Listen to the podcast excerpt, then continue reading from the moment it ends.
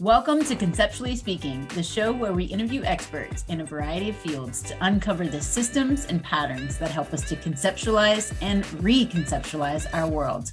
I'm Julie Stern, founder and principal facilitator for Learning That Transfers. And I'm Trevor Aleo, English language arts lead for Learning That Transfers. This podcast uses our mental model as a sense making tool through acquiring, connecting, and transferring conceptual relationships to unlock new situations. Our guests identify three to five concepts at the heart of their field, and we discuss how those play out in a variety of settings. You can find out more about our work, including our online courses and other professional learning offerings, at learningthattransfers.com.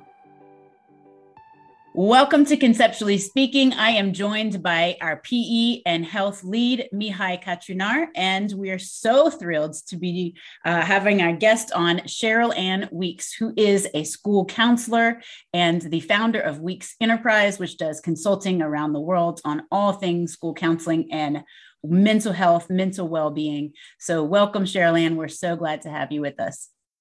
Thank you. I'm happy to be here. Um, so this is so timely. I mean, you know, Mihai and I talk about how we need a well-being revolution. He and I are going around the world trying to trying to you know keep this uh, well-being re- kick this re- well-being revolution off. So we're really glad to jump right into these concepts. We asked all of our guests to identify three to five concepts, and wow, you you went for it. So I'm just going to read them all um, for our our listeners, and then we'll kind of go into to the first one or whatever ones you want to go into, Cheryl So they are mental health awareness, self compassion, resilience, consent, and emotional safety. So, why don't we start with you just telling us a little bit about who you are and maybe the process of deciding the top five words that you would want to use to talk about this? All right. So, I have been a high school counselor since 1997, I think uh, a long time. And I've worked in Boston, DC, and then recently, since 2010, I have been abroad. So I've worked in several countries um, as an international school counselor. And so for me, when people ask me who I am, I am a Barbadian um, citizen. I am an immigrant to the US. I am a daughter, sister, auntie, granddaughter. Um, I w- would want to say that I am a great friend. Um, and I would say that I'm an excellent school counselor because my purpose or my passion is to be a soft place for students in high schools. And when I say that, I don't take it lightly because high school can be hard for young people. It's harder than when I was in high school. A lot of times we say, oh, high school was so hard, but it really is much harder for students in these days with right. the internet and all the stuff that's going on in the world. So for me, what I want to be is a place where they can come and talk. Mm. Where they can get gentle correction, mm. where they can make mistakes without feeling like they're going to be shamed. So mm. that's who I am. Hmm. I love it. I love all those things. So I can vouch for it because you and I met in a school setting. You were the school counselor at Cesar Chavez when I, where I was director of curriculum, um, and you are exactly all of those things. She, I will let our listeners know. Cheryl Ann, she says a soft place. She is not soft. I wouldn't describe you of your personality as necessarily. You hold high expectations of your young people, um, and so I love that balance, that that sort of interplay between high expectations and high warmth. I try to embody that as a mother. Um, um, and and I think you do that so nicely as a school counselor. Um, Mihai, what was going through your mind as she was speaking about about who she was? Or I saw you not. Our listeners can't see, but we're on Zoom, and I can see Mihai is smiling, nodding. Um, he's he's jiving with what you're saying. So anything you want to add? Uh, um, hi, hi, Sharon, um, and thank you, um, Julie, for giving me this opportunity, guys. It's just I'm I'm super excited about the meeting actually uh, meeting you Shalan. And this morning uh, we just played soccer in the in the car you know? And it was like a blast with the kids and my wife going to the school. So that was like a, a super emotional. I said okay I just want to see how this feels you know mm. they're music. And uh, and I'm I'm super uh, super excited to to learn more about from your approach and how we do you tap in this uh, uh, emotional learning and the, I mean, all learning has an emotional base. Mm-hmm. Uh, Plato said that, and I, I would love to to know how how we can better connect it and just to get the insights and uh, your your tips and some uh, you know some things that can inspire us as a, as a, as a uh, physical education teacher i I just uh, this is the first thing I do when when children step uh, into the gym.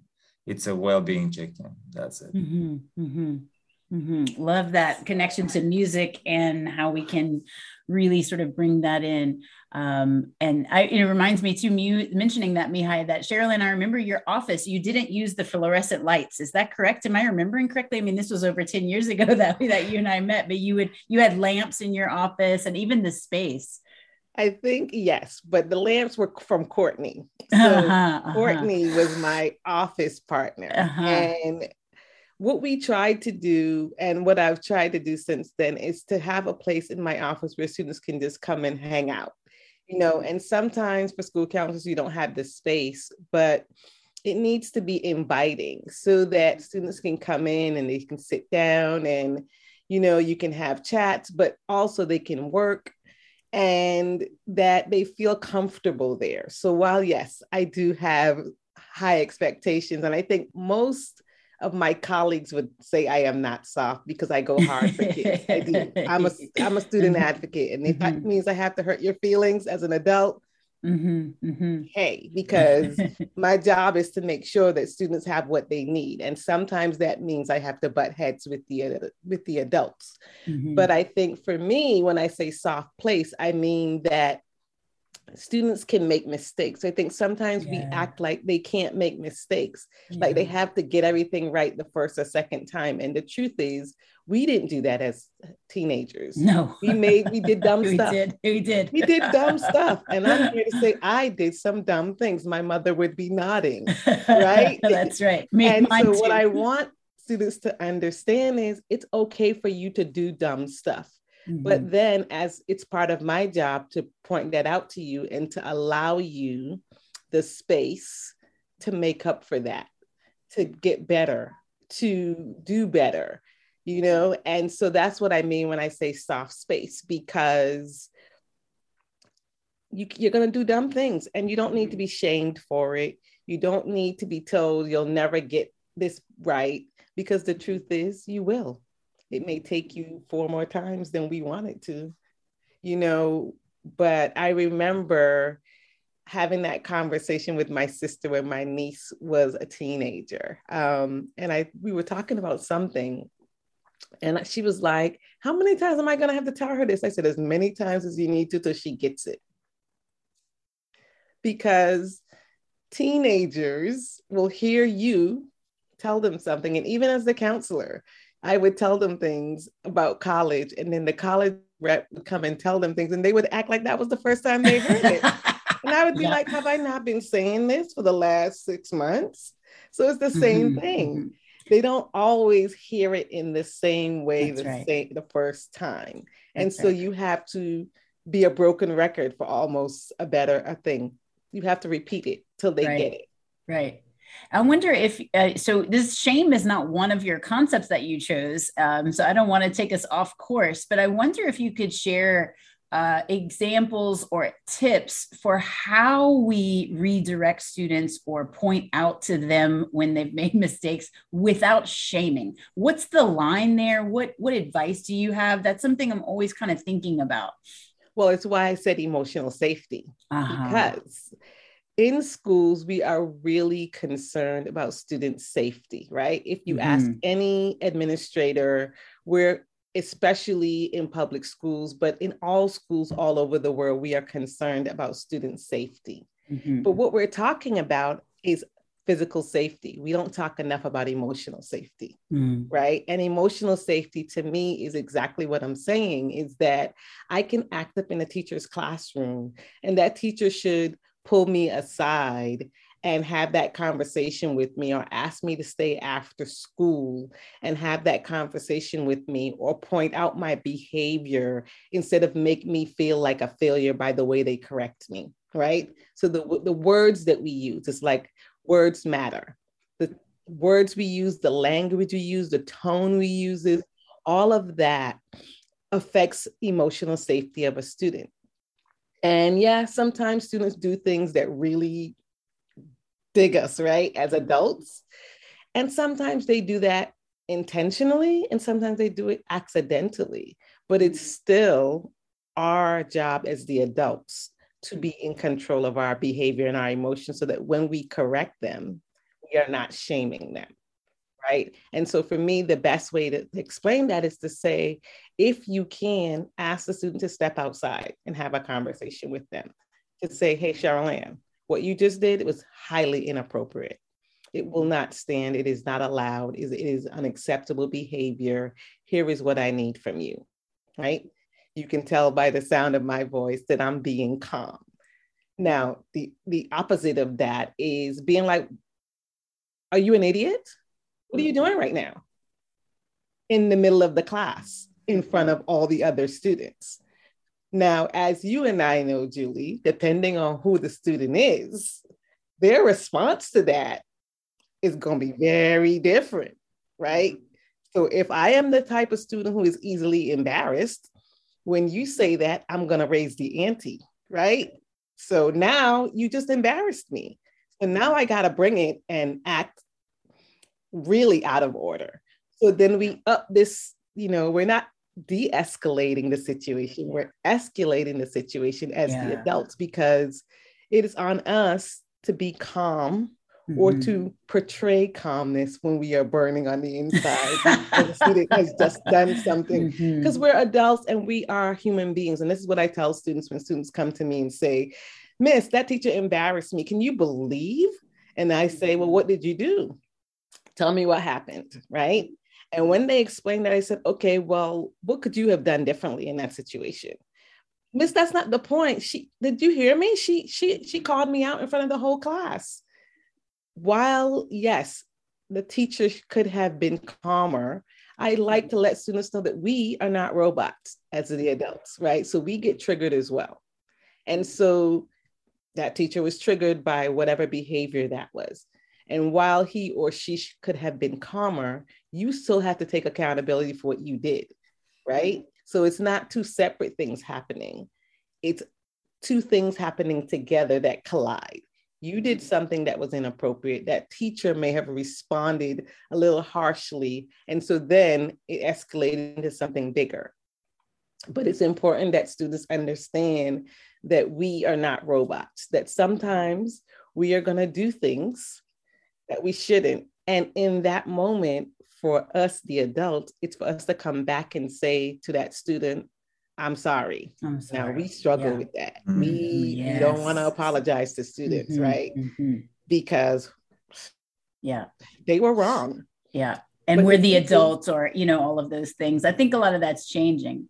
But uh, the truth is, if you get out of pocket with a student, you need to be able to come back and say, while your behavior was unacceptable, the way that I spoke to you was unacceptable as well. So I, apologize for losing my cool. I right. I apologize for blowing my top. However, mm-hmm. here is your consequence still for what you did. I love right? it. Oh my God, you you're just giving me like scripts to use with my own children. I love it. The things that I'm noticing that I'm pulling out are tip number one, do it privately versus publicly. So as best you can, uh, correct privately. And tip number two is uh, focus on the behavior and not the the the person. So instead of you know what's wrong with you uh, what were you thinking uh, you know all of those things it's more what this action that you did was inappropriate. It is you know it doesn't really it's not a, it's not a mark of your character. It's a choice that you made that i'm just letting you know can't you know is not appropriate in this classroom. I think that's really nice. And then the third tip is of course we're humans. Of course we lose our cool. And when that happens we apologize without going back on the behavior that's inappropriate or the consequence that came. Those are really gorgeous, absolutely beautiful. And I think, you know, one of the things I talk a lot about is that different kids trigger us in different ways. And as a parent, uh, you know, my oldest, he just, he's fierce. And this, I think, is common among order of children. My oldest is super fierce. He's super opinionated. He grates on our very last nerve. And my youngest is cuddly, snuggly, cutesy, charming. And so I can hear my tone of voice. And of course, my oldest is going to let me know. He's like, when you said that to me, here's how you said it. When you said it to my brother, here's how you said it. He will let me know. And so I think that's the thing I try to do as a, as a high school teacher, you've got a hundred some odd students, and you got to sit. And maybe this kind of circles back to your very first uh, concept, which is mental health awareness. You got to sit and be aware of which students trigger you or get under your skin faster than the other students and be really aware of that when you're speaking to those particular students. Is that does that kind of uh, get at your first concept of mental health awareness? I think that just the concept of awareness is so gorgeous. Can you talk to us a little bit about that? Yes. And the other thing i would tie into that is what i used to say to students you know or to myself really this awareness that you have to know which students trigger you, mm. right? Mm-hmm. And for me, when I am triggered by a student, that's the student I try the hardest with, right? So if Amen. I know this is the mm-hmm. student, like, this student really, whatever it is, right? Sometimes you don't even know what it is. But you got to take the time to figure that out so that you are aware of how you interact with that student. So then, like your child says, I heard that tone, mommy. You talk to him mm-hmm. differently than you talk mm-hmm. to me. And when you know that, then you're going to try harder with mm-hmm. that student. You're going to try mm-hmm. harder with Cheryl Ann because Cheryl mm-hmm. Ann brings it every time, right? Cheryl Ann mm-hmm. comes into class a minute late every day. She knows the walking is two minutes, so she walks in there a minute late, and you're just like, really? You came from across the hall. Why did it take you five, six minutes to get here when you have 5 mm-hmm. Because Cheryl Ann is testing you, mm-hmm. right? She's trying to mm-hmm. see if what you say and what you do match up, right? Mm-hmm. Especially high school students, they go for it. That's right. And so when you are aware of the things that really grate on your nerves, you put things in place to help you manage those things, especially with young people, because they want to know that what you say and what you do match up. And when they see that those things are at odds, they're going to create lots of situations for you to fail that test. So by being aware, you can put those things in place and also you can take care of yourself one of the things that's really important is knowing yourself, right? The awareness of what things get you, the awareness of what things bring you down when you're feeling triggered. You know, I used to have this um this thing that I used to do when a student was really like getting me, I would I would pinch myself just to remind myself, like if I when I felt myself getting hot, I would pinch myself to kind of bring myself back to be like, okay, before you say anything, just take a pause. Before you respond to that thing, take a pause, you know, because if you open your mouth to respond in that moment, sometimes you say the wrong thing. And as we both know, once you say something, you can't take it back. You can apologize for it. And sometimes that apology is enough. But sometimes the harm you've done, the apology is not enough to repair that relationship or salvage that situation. So you have to be able to take that pause. But in order to do that, you have to be aware of what's going on with you. So paying attention to your body, where does you where do you feel that hotness coming on, right? How do you know that you're about to? It's the same things that we ask students to do when we talk about emotional regulation for the younger students. You mm. say, Where do you feel that in your body? And mm. how do you know you're about to say something or do something that is really going to get you in trouble? You know, and you have asked them to identify those spaces because when they realize that I start to fold up my fist or my heart starts to beat really fast, then you can say, okay, when you start to feel that, here is what you do to calm down. Well, adults, we need the same things. It's just that we forget that. We forget those things because we're out in the world, multitasking, taking on a lot. And I think a lot of times, because we are givers, those of us who come into education, we are givers.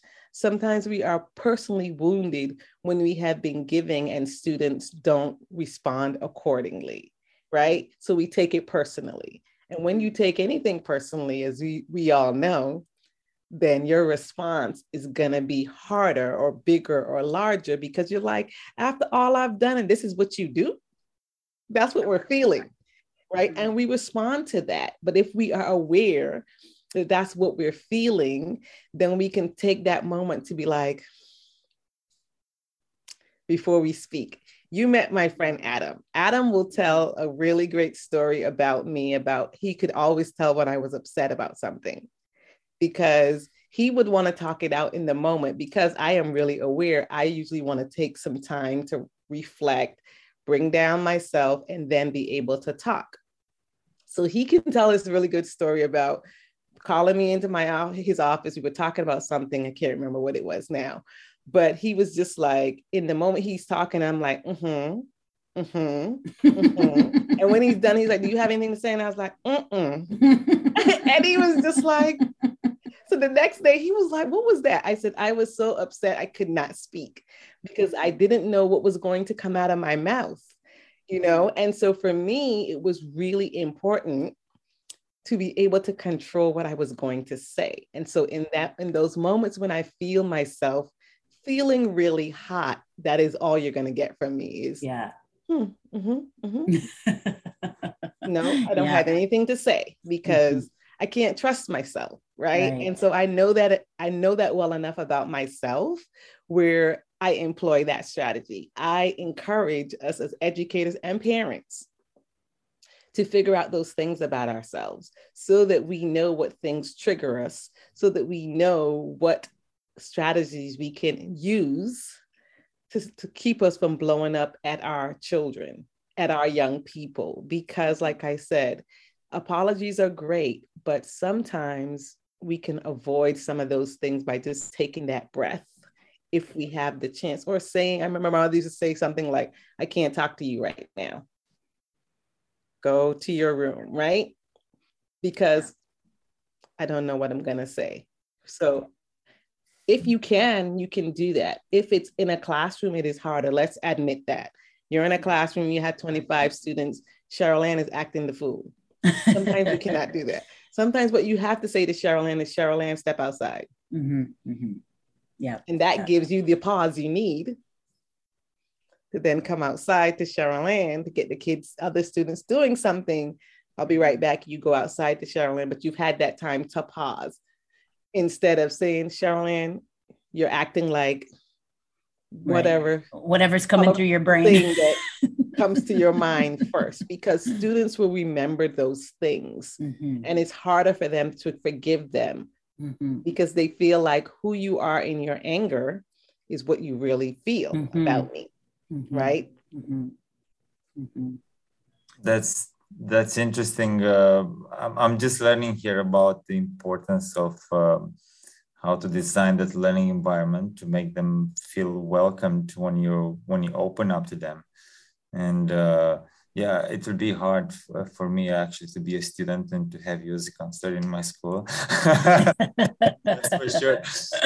But uh, from from a teacher perspective, I I, I do get the importance of uh, I have a feeling that you have a high sense of self-efficacy. You know, you know what you're about to do, and you know your craft, and um, you, you're you're in control, and you're ready, and you have that awareness for what is about to happen. You have the ins and outs, and uh, you have the self-regulation on on your emotions. That that's amazing, and uh, I think also we, from my perspective, working with with children who are coming super excited to my session. They want to move, you know, it's body embodiment, you know, consider all all the the attributes of well-being and the is like I'm learning that the, the strong negative emotions that they also tend to narrow their their thinking, right? This this uh, fear or anger. So we, we got to be aware of how they're to react to this because and I'm I'm looking at it as a, I'm kind of like looking to the functional side. Uh, when you have when your body is swamped by fear, you're gonna start releasing cortisol, right?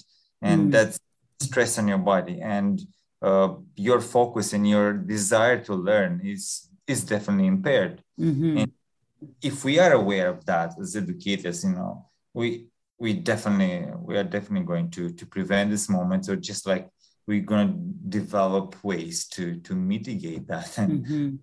like to to really emphasize what's important it's the academic content that we want them to to uh, process it to understand it to remember it and if emotions are not there and they're not feeling comfortable uh, it's unlikely to happen and then yes right. you know, be in that uh, position to, to tackle all these challenges. And I, I love this. I think Jim Knight was saying uh, about the, uh, being the listening ninja, right? I mm, love listening like, ninja. That, yeah, just like having a, it, I don't know. I think he presented a movie mm-hmm. last conferences, and it was like the the interviewer posed the question, and then uh, the lady uh, was uh, about to answer he spent like 15 long seconds until she just started to come up with some mm-hmm. words. Mm-hmm. Woo, that's mm-hmm. cool. You know, and the guy just hold it there. Like like you were like you were saying you know like i'm, I'm gonna hold it. I'm gonna have my one two three one two three four 15 you know? I think that's really nice Mihai to bring in you know what's happening sort of chemically in the brain whenever we're feeling mm. uh, you know overloaded uh, and the stress and and knowing as adults that learning is not going to take place if students are in that sort of state. If students are if we are as well. And i think this leads nicely into your concept Cheryl of self-compassion. That's so nice. I'm I'm, I'm currently doing the uh, meditation series with Tara Brach called Radical Self Compassion. It's so nice. Um, and so, can you tell us about why you chose that that concept, self compassion? So, two things. Follow up on what Mihar says. If students think you don't like them, they can't learn from you. Mm. That's one thing that I say to, to teachers all the time because mm. they'll be like, "This student's acting like this in my class and they're not acting like this in other classes especially when we have those sst meetings and it's mm-hmm, just that mm-hmm. one teacher that's having a trouble or it's a couple of teachers but there's one teacher that says cheryl ann's an angel in my class mm-hmm, a lot of mm-hmm. times it's the pe teacher mm-hmm, who's like mm-hmm. i don't have that problem um, the truth is we have to realize how we treat children matter because that's if right. they think you don't like them it doesn't matter what the reality is and that's, that's what right. i have to tell teachers all the time it does not matter what the reality is. You may not dislike Cheryl Ann, but the way you speak to her may make her feel you do not mm-hmm. like her. Mm-hmm. And if mm-hmm. she believes she, that you don't like her, she cannot learn from you. Period. The end. It doesn't matter how great of a teacher you are. It doesn't matter what strategies you're employing. If she does not feel safe in your classroom, if she does not feel liked by you, if she does not feel like you think the best of her, she can't learn from you. So it's important that we realize that. Um, I would say I have become much better at having those conversations with teachers, right? And being more gentle with teachers when I have those conversations, right? Because I do understand and I do believe that they're trying their best even when they're flubbing it, right? They're trying, we're all trying our best. Sometimes we just yuck it up that day. We just destroyed it that day, but it wasn't because it wasn't from a place of meanness. Sometimes we're just overwhelmed. So the self compassion comes in that it's important that we know ourselves, right? And it's important that we give ourselves grace. Grace is really important to me, right? To give it to myself, to give it to my students, like I said, to have those t- difficult conversations with other adults in the school with a sense of grace. Like, I'm not going to come at you guns blazing, even if what I have heard is problematic. I'm going to come in or I'm going to invite you into my office. Typically, what I'll do is I'll go to a teacher's classroom because they feel more comfortable in there, right? Mm-hmm. And if I say, mm-hmm. Can you come talk to me? Then they're like, Come to my office. and I don't want to create that that mm-hmm. imbalance or just mm-hmm. that superiority, like, oh, here that. comes Charlene to try to tell me how to teach my class, because that's hmm. not what I'm doing. Mm-hmm. Um, but I'll come in and be knock on your door and say, Hey, can I come in? I'd like to talk to you about Julie. Mm-hmm. You know, you sit mm-hmm. down, I say, and I start off by asking you what's going on because I do understand that students tell you things from their own lens, right? Just like right. when things happen, people always say when an argument happens between two people, it's three different stories. My story, your story, and what really happened. the, right? the, neutral, the neutral it's side true, is the because third. we feel things through our lenses, mm-hmm. we see things through our lenses. So sometimes we misunderstand things, even as adults or we hear things through a different lens. And so you have to be able to hear from the teacher what happened. And I give that opportunity, listening to let that person say, here is what happened. And then I said, okay, here is what I've had this conversation with Julie, and here is, let me give you some information. And if it is that a teacher has made a misstep, I am not above saying, I think you should apologize to Julie. Now, most teachers bristle at this. I can admit that they most most of them bristle. I've had a, I've told a principal that that you need to apologize to the student. It doesn't go over well, but I believe in the ability to apologize to a student to to start to repair a relationship and to say we as the adults are not always right. It's important that students know we can do that when it is necessary. Um, so the self compassion comes into understanding where you made that misstep and being willing to make, you know, amends for it. Being willing to say to yourself, man, yesterday was rough. And saying that to your class, you know, because a lot of times as adults, we want to be perfect for students, mm-hmm. and they know we're mm-hmm. not perfect, but mm-hmm. we think mm-hmm. we're telling them that we're perfect and they're laughing at us behind their backs because they're like, mm-hmm. they're not perfect. Mm-hmm. She went off on the other this kid the other day talking about she's perfect. So I think it's okay to say to a classroom when you do that to come back the next day and be like, yesterday was a rough day. To mm-hmm. acknowledge mm-hmm. that, right? Cheryl Ann, I'm kind of getting this idea. I wonder if it's fair to say that self compassion is almost a prerequisite to admitting faults, to apologizing. Because if you can't be compassionate with yourself, then you're going to dig in. I was right. I was justified. Yeah, you're shooting. so you're nodding your yes, head, our listener. Yes, yeah, yeah, yes, yeah. I never thought about that before. That self compassion is a prerequisite to admitting faults and apologizing. Go ahead, tell us. Okay, what you... it's okay to say you flubbed it. It's uh-huh. okay to say I was really impatient yesterday. You know, mm-hmm. um, it's mm-hmm. okay to say, man, I was rude to you and I was tired or whatever, but I'm sorry. You know, today we're going to try something different. Today, yesterday was rough because these things happened.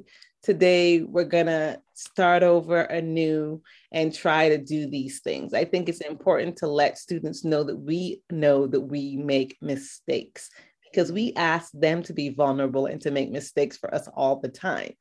But if we can't model for them the ability to recognize that we've made a mistake and to speak on that, then how do we help them understand that it's okay to make those mistakes when they're learning? We mm-hmm. all know that students will sit in a classroom and not understand something and be silent about it because they don't want people to know that they don't understand something.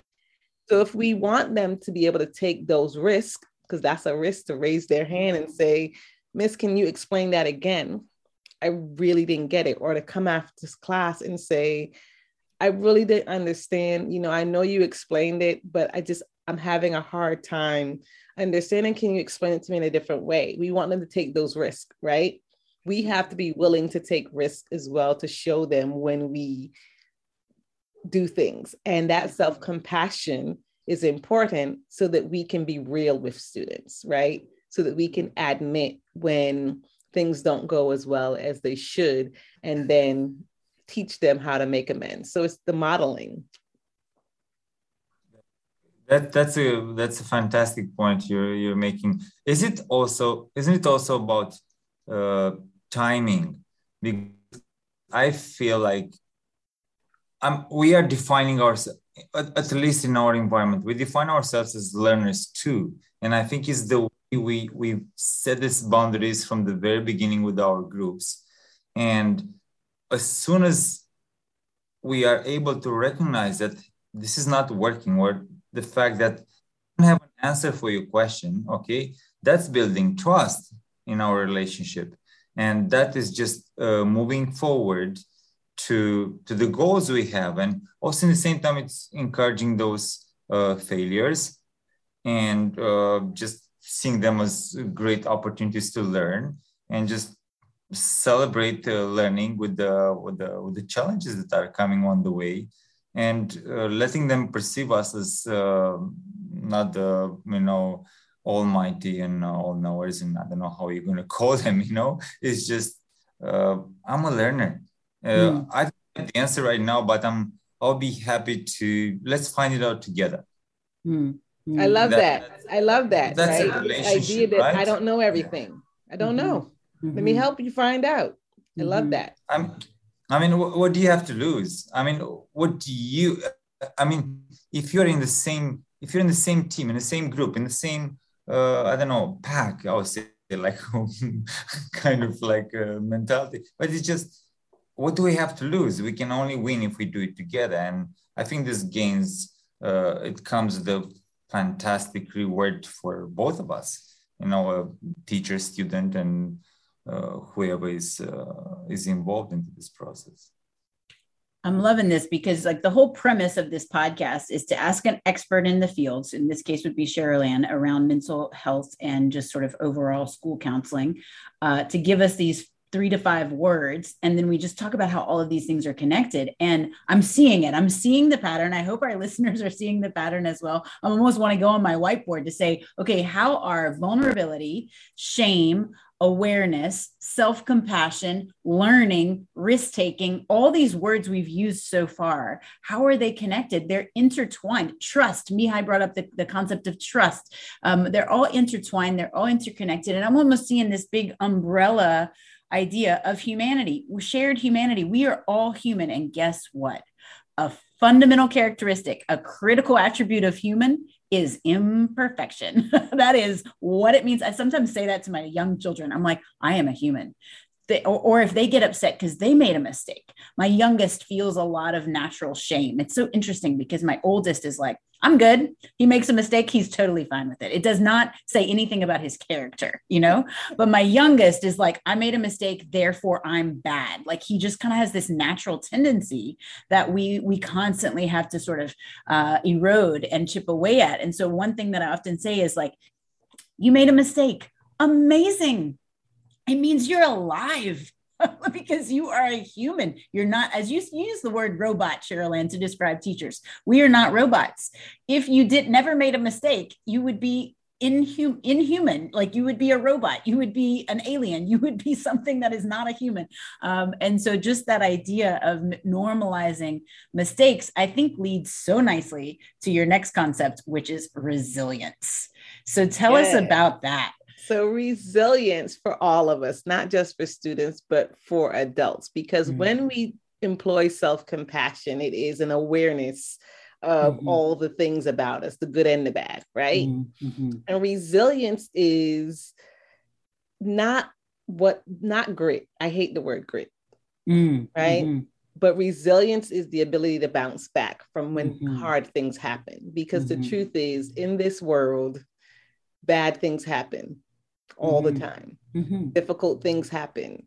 We fail badly, mm. you know, and the resilience is the ability to get up tomorrow to live to fight another day. That's like right. we say, sometimes I leave at the end of the day and I'm like, I'm done. I can do nothing else. Today yeah. was rough for me. Yeah. And I'm gonna go home and lay on my couch and eat chocolate or eat ice cream, you know, or do whatever thing that makes me feel good, listen to music.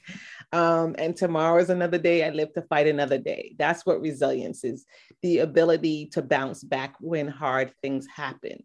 And so it is a learned behavior, it's not innate sometimes because some for some of us like you were saying about your youngest is that sometimes we feel this shame and when bad things happen we feel gutted some of the things are worse than others and the resilience is the ability to bounce back but we have to know the strategies to use to bounce back it's not innate it's that you have to learn strategies what are the strategies so when i talk to students who are having difficult moments whether it is a personal a family something happening in class it's that what do you do to teach yourself how to bounce back. So the question that I uh, used in my last presentation was is what you're doing helping or hurting?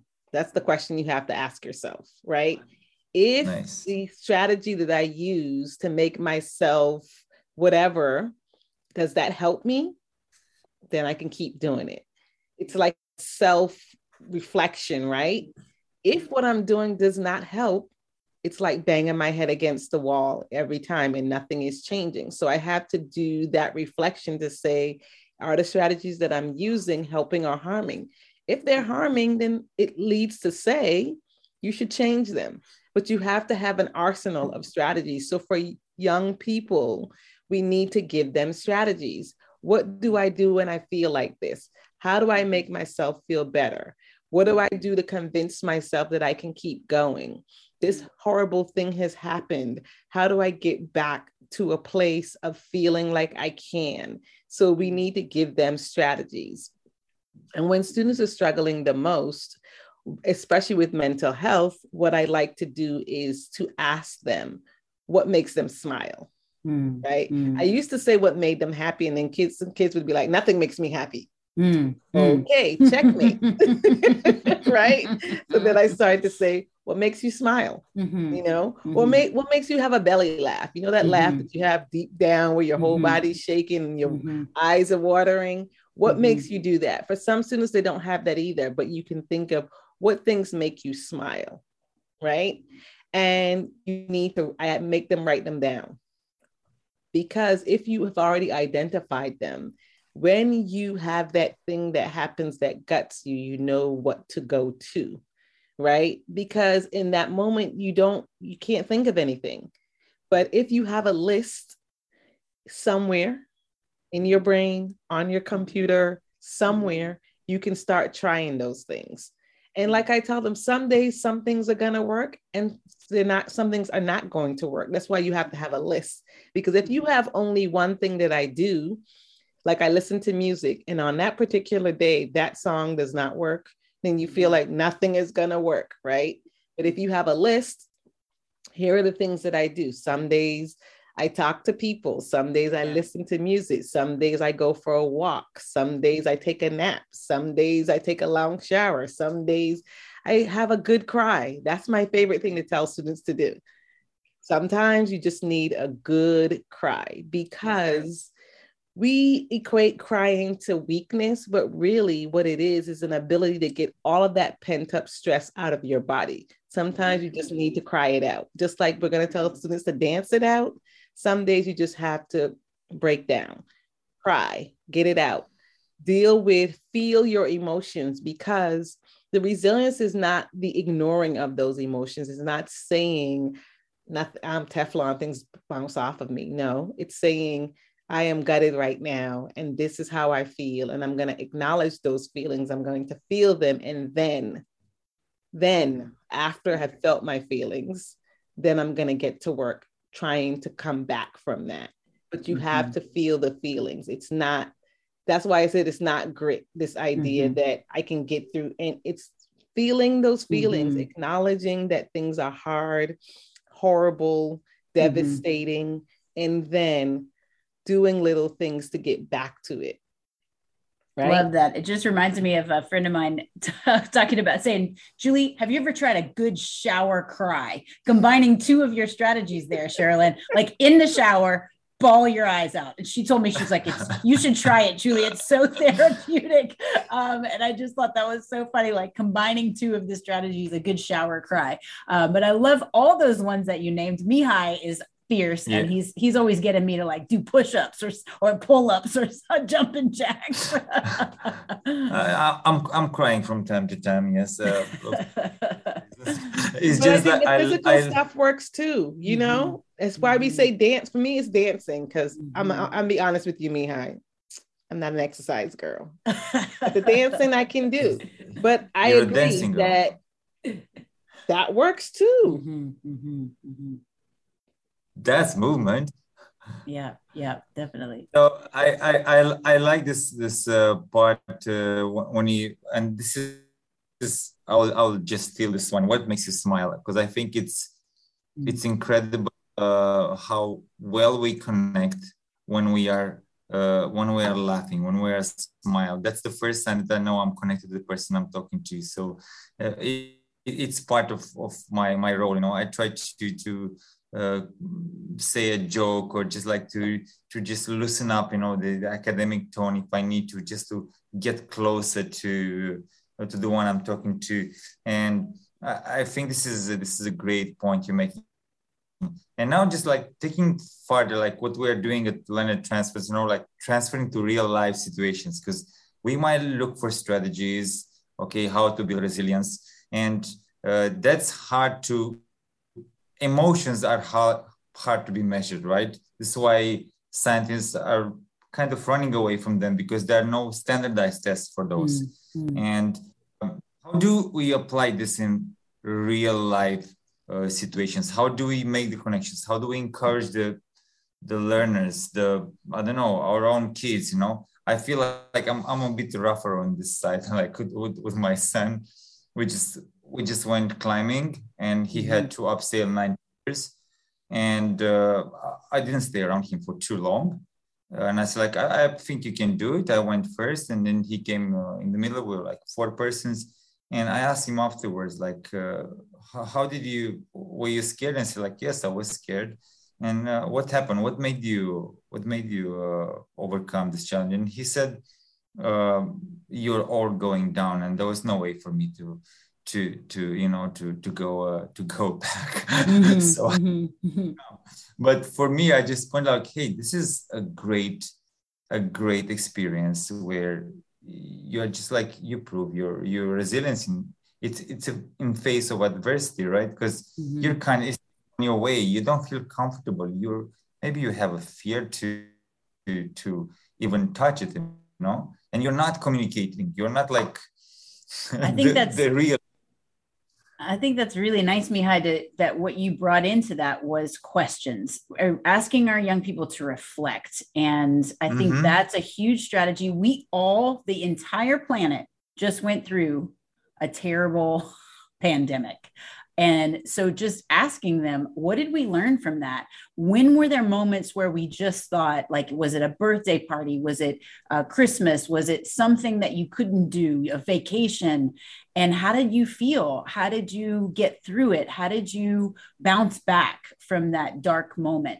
Um, I think that's so nice just to add to, we've got to add that and build that into our, our lesson plans. I think that's essential. And when we we think we don't have time for it, you know, I often say it's an investment. It's investing like in your health. It's investing in what you can do with your students. Sort of linking back to that idea that if they're if they're stressed, they super stressed, they can't learn. Or if they're depressed, they can't learn. If they're super anxious, they can't learn. So we have to take the time to help them process those, to help them build those skills um, so that they can learn. So we don't really have time. This was such a great conversation, Cheryl Uh, we're kind of coming up a, a, against our, our hour limit here, but you have this last one that we didn't touch on yet. Do you think in like three minutes or less you can talk about consent? Um, ah. Yes. Mm-hmm. So I love consent. consent could be a conversation all by itself. Mm-hmm. So I'll say this we need to teach students to do things scared because people like to tell me all the time I've lived all over the world and I have gone to 30 countries by myself. And are you, you're very courageous. I do everything scared.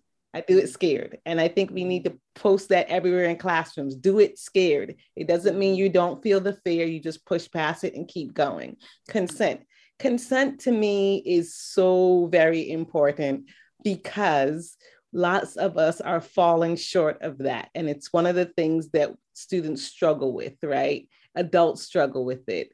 as we know from the Me Too movement, woo wee, every day you turn on TV and there's another person who has been accused of being inappropriate. Um, consent for me is about boundaries and the respect for people's boundaries. We all have boundaries, but we put them into place.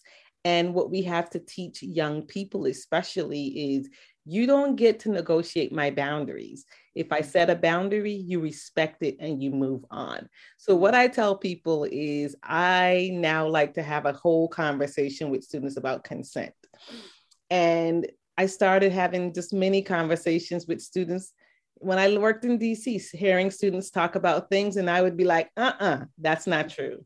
That's not appropriate. That was inappropriate. That was disrespectful. It's important that they understand how to navigate boundaries.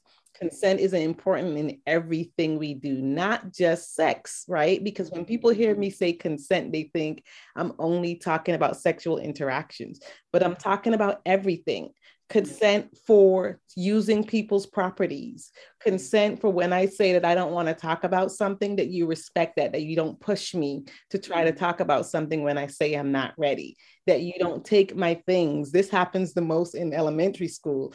Touching people's possessions without their permission that's mm-hmm. consent. The other thing is touch and personal space.